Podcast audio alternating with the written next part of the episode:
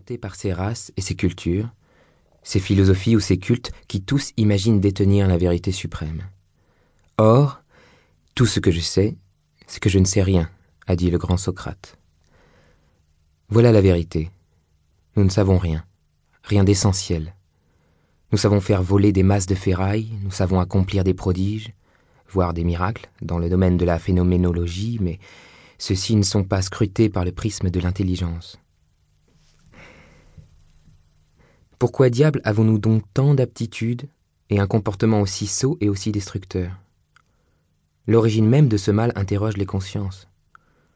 Atterré par la violence humaine, Jean-Marie Pelt n'hésitait pas à invoquer Satan, l'esprit qui divise. Pourquoi ne comprenons-nous pas que le mal fait du mal? D'où nous vient cette férocité absurde et vaine? Nous ne pouvons même pas accuser notre animalité première puisque l'animal ne fait pas de mal. Si j'étais un animal, je serais d'ailleurs vexé qu'on me compare à un humain. On n'a encore jamais vu une espèce animale qui se détruise elle-même. Je le rappelle souvent, le lion dévore l'antilope, mais il ne thésaurise pas, ne crée pas de banque d'antilopes. La vie se donne à la vie et c'est tout. Le comportement humain est au fond obscur et obscurantiste. La quête éperdue de sécurité qui naît de la conscience du caractère éphémère de la vie est un sujet d'angoisse que, depuis des lunes, on essaye d'exorciser de mille manières. On ne sait plus comment pousse une carotte, mais chacun sait qui a gagné le dernier match de football ou quelle est la dernière application pour smartphone. Il y a dans cette perpétuelle quête de divertissement quelque chose d'hypnotique et de soporifique, voire de crétinisant. Puisque le progrès prometteur de tout est aussi défaillant que les systèmes du passé, puisque le bonheur escompté n'est pas au rendez-vous, il nous faut nous libérer des théories et des dogmes dans lesquels nous nous trouvons séquestrés et nous mettre à l'écoute des utopies, qui sont les antidotes que le corps social engendre tout naturellement, et engager une vraie réflexion collective, loin de tout prêchi-prêcha. Il ne s'agit pas de faire de l'angélisme, et de croire que toutes seront porteuses d'avenir ou qu'elles sont par définition exemptes de risques d'échec ou de dérives totalitaires. Trop d'associations humaines commencent dans l'euphorie du Dieu soit béni, pour s'achever, comme disent les paysans, dans l'amertume du que le diable t'emporte, pour qu'on se berce d'illusions à cet égard. Il s'agit bien de coopérer et d'imaginer ensemble, en conscience et dans le respect, le monde dans lequel nous voulons évoluer et nous accomplir. En appelant à se libérer du vécu et du connu, libère-toi de toi-même, Jiddu Krishnamurti a posé une réflexion proprement géniale. Il déploie une maïeutique qui me renvoie d'abord à moi.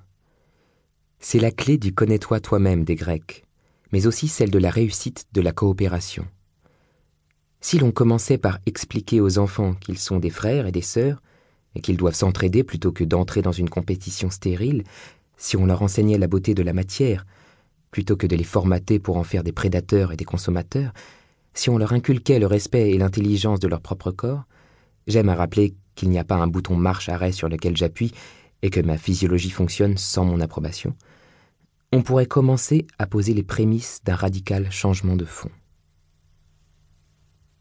Nous sommes un miracle, ou à tout le moins nous sommes issus d'un miracle, et même si nous ne devons pas en retirer une quelconque vanité, nous devrions tous être d'abord sensibles à cette exceptionnalité.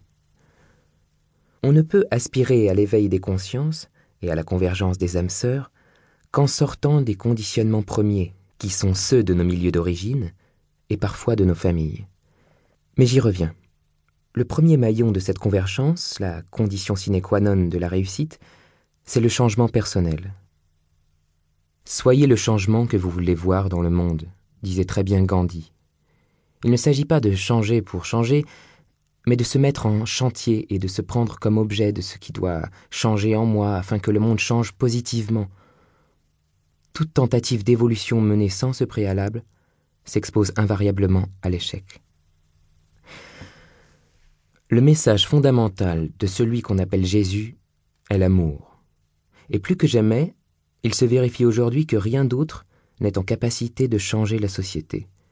C'est l'injonction suprême. L'éveil, le changement humain et la convergence des consciences ne pourront pas se faire sans que nous puisions dans cette immense et